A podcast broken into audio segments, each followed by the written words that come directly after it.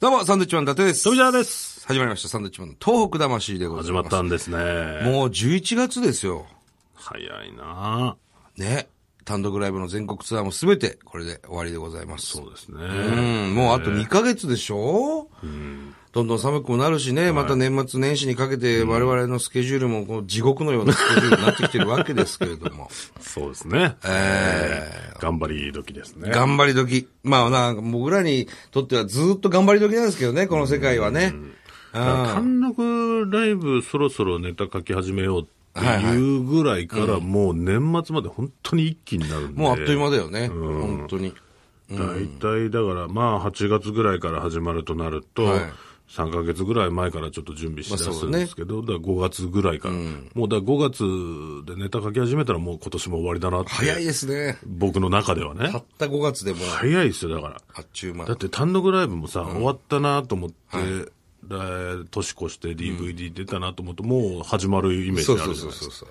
うそうそう。そうね。で40過ぎたらもうめっちゃ早いでしょ。早いな。なもう何なんでしょうね、これ。あっという間です。まあまあ充実してるっていう言い方もあるんだけども。 30代、まあ35ぐらいからもだんだん、あれちょっと早くなってきてるなと思ってましたけどほ、んで、ちょっと夜ちゃんと眠くなるんだ よね。本当に。うん。頑張れなくなってきましたね、夜中。うん。まあまあ、そんな話はどうだっていいんですよ。今日メールが来ております。メールね。メールないっつって。えー読んでいきましょう、じゃあね。はいえーラジオネーム、ローリングにクラッシュさんです、ね。ああ、どうもありがとうございます。 もう、僕がたまに行くマッサージ屋さんの方です ね。そうですよね。えーえーサンドイッチマンのお二人こんばんは。こんばんは。 10月17日の仙台での単独ライブに行きました。あ、えー来てくれてましたね。仙台も握来てく手れたしのました、はいえー東京から新幹線で日帰りしてもよかったんですが、はい行きは夜行バスで行って、早い時間に着いたのを利用して、仙石線で石のえ石巻まで行きましたと。おーえー私は震災の時地元の福岡にいました、なのでテレビでしか震災の状況は分からなかったので、はい仙台から石巻の間の伸びる駅で降りて状況を知りたいと思い電車に乗りました、はい。実際に行った感想ですが伸びる駅だけ異次元にいるような異様な光景でした、表現するならば何もないそれしか出てきませんはい。えー来年の2月に東京03のライブで仙台に行く予定なので、他の地域にも行ってみたいと思います。はあ自分が今できることは震災のことと、サンドウィッチマンさんがやってる活動に参加することだと思っています。へえ。ありがたいですね。嬉しいな本当03さんのファンの方なんですけあど、、そうなんだう。ん、僕らのライブにもしょっちゅう来てくれてね。うん、来てくれてますうね。ん、こうやってね。早めに宮城に来えて、ー伸びる海岸行って、はあ。ありがたいですよ。まあまあ、そういう機会ではあるんだろうね。いい機会だと思って言ってくれるんだろうね。すごく嬉しいなこれはうん。まあぜひね、もっと足を伸ばして、石巻だとか、あと気仙沼の方にもね。まあ気仙沼ってまた行きづらいところにありますからね。遠いですからね。うん。ぜひぜひ、もっと来てほしいね。うん目的をね、なんか美味しいものとかに設定すれそうばだね、まねた楽しくなりますからね。泊まれるしね、温泉もあるしうね。ん、行ってみてください。はい、ありがとうございます。えー、続きまして、えー、これは、名前は、ゆきえさんでいいんですかね。はえー、背景サンドイッチマンさん。あ、いい書き出しですね。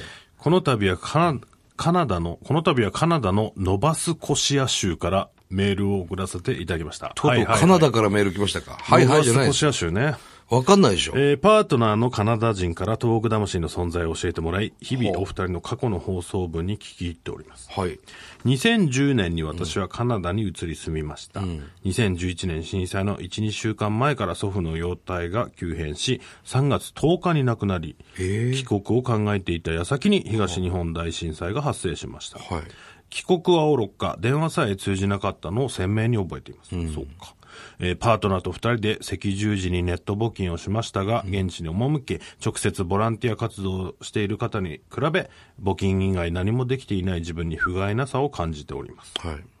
えー父の実家が福島の会津の田舎にあり、子供の頃から福島に足を運んでいました。はい今でも父と母は時間があれば埼玉から福島に向かい、美味しいお米や桃などを買っているようです。え日本から遠く離れた地でも東日本大震災を風化させない思いがあることをお伝えできればと思いメールをさせていただきました。ー、は次回はハガキで投稿したいと思いあ。まあす。らあら。お二人のますますのご活躍をカナダから検討しておりまカナダですね。どうもカナダ。す。すごいですね。なん、こん、なんなんですかこの番組ぐらいじゃないですかこんな世界いやかそうらですよメール来たり、カナダからの手紙ですから手紙ね。いや、嬉しい。ラブレターフロムですよ。本当にそうですよ。ラブレターフロムカナダですよ。はあ、国際的な番組ですね。本当に。たった10分の番組なんですけれども。なん、なんなんでしょうね、本当に。すごいよな。規模は多分一番でかいよな。我不々、思議でしょうがないですよ。ラジオ5本やってますけえど、ー10分の番組って、ね、日本放送だけでしょ、ただ規模多分一番で かい。聞いてくれてるその範範囲っていうかね。うん。うん。すごいな。ああ、ポッドキャストで聞いてるんですね。ポッドキャストだと15分前後で、えー未編集のままうん。聞きやすいのかな聞きやすいのかな、いや、でも嬉しいな。そうか、ポッドキャストみたいのが他がないのか。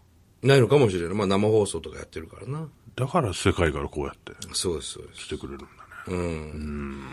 今はそのお父さんの実家は会津の方ではないってことなのかなうん、いや、あるんじゃないです今か。今埼玉にいる人でしょあーそっか埼玉に行ってうる、ん。でもやっぱこう福島が好きだから、うんえー美味しいお米や桃など、買いに行く福島ってねいうこ桃とがです有からね名ですからね。うんこの間、あのーまあ、番組のロケだったんですけども、福島県の、えー二本松市に行ってきましたね。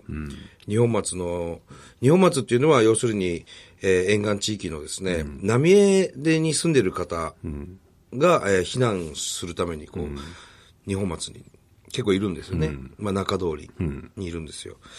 で、そこで浪江焼きそばっていうのをやっている杉野屋さんっていうところがね、えーまあもちろん避難されて二本松にいるんですけど、で、僕はずーっと食べたくてですね、いろんな地域町おこしで焼きそば屋さんやってますよね。富士宮焼きそばだとか、横手焼きそばだとか、もう大体食べましたけど石巻ももありますけど、ね石巻焼きそばももちろんありますけども、どう浪江焼きそばっていうのがね、非常に麺が極太で、もう、うどんだよね。そうそうそう。焼きうどんみたいな。はい。で、具がもやしと豚肉という。もうそれだけなんです、シンプルな。で、めちゃくちゃうまそうな、その写真しか見たことなくて、絶対浪江焼きそばって超うまいんだろうなと思って、ずっと食べたい食べたい言ってたんですよね。念願かなってね、やっと食べることできたんですけど、めちゃくちゃうまいんですよ。浪江焼きそば。あの、ご飯が進む感じです。そう。まあちょっと味が濃いというか、まあうまいんですよ。シンプルでね。具がねうん。いや、これ美味しかったなと思って美ね。味しかでったですね11月の僕らね、確か、いつだか二本松また行くんですよ。11月。で、そこでね、行ったらまた、間違いなく杉野屋さんでね、あの、浪江焼きそば。ね。食べたいなと思ってね、またそれを楽しみにしてますよ。うんななかなか浪江町は、その、避難、ひえーまだ戻れないんですね、浪江っていうのは。もうある、いろんな地域でこう、なんていうの、あの、禁止区域、ん除染がまだできてなかったりとか。するので、浪江町の人たちはまだ戻れてないんですけども、奈良派ぐらいの人たちはもう結構戻ってる人もいるみたいですけどね。でもそういうその土地でね、食べてたものが食べれなくなるって辛いですからね。いや、辛いですよ、それは。そのお店があることによってだいぶ違うでしょうね。そうそうそう。なんでね、また、浪江焼きそば応援しましょう。これ、みんなね、聞いた人食べに行ってきてください、これ。日本松で食べられますよ。東北自動車道でもう一本ですから。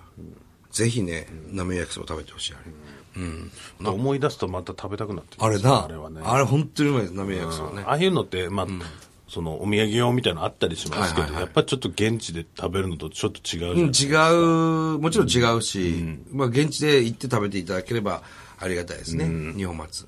もう観光地も多いんでね。知恵胡椒とかありますんで。高村光太郎の奥さんの。はい。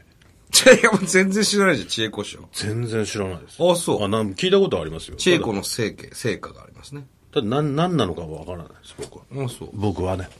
鴨さんわかりますよね。うん。そうそうそうそう。習った習ってはいないかな。そうそうです。あだたら山。俺ずっと胡椒だと思ってたからね。知恵胡椒っていう調味料の胡椒だと思ってたんだ。終わってんな。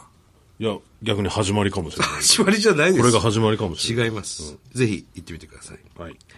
えー、番組では東日本大震災に対するあなたのメッセージを受け続けます。はい。。えー、はがきの方は郵便番号100-8439。日本放送サンドイッチマンのトーク魂。それぞれの係まで。はい。それではまた来週です。バイビー。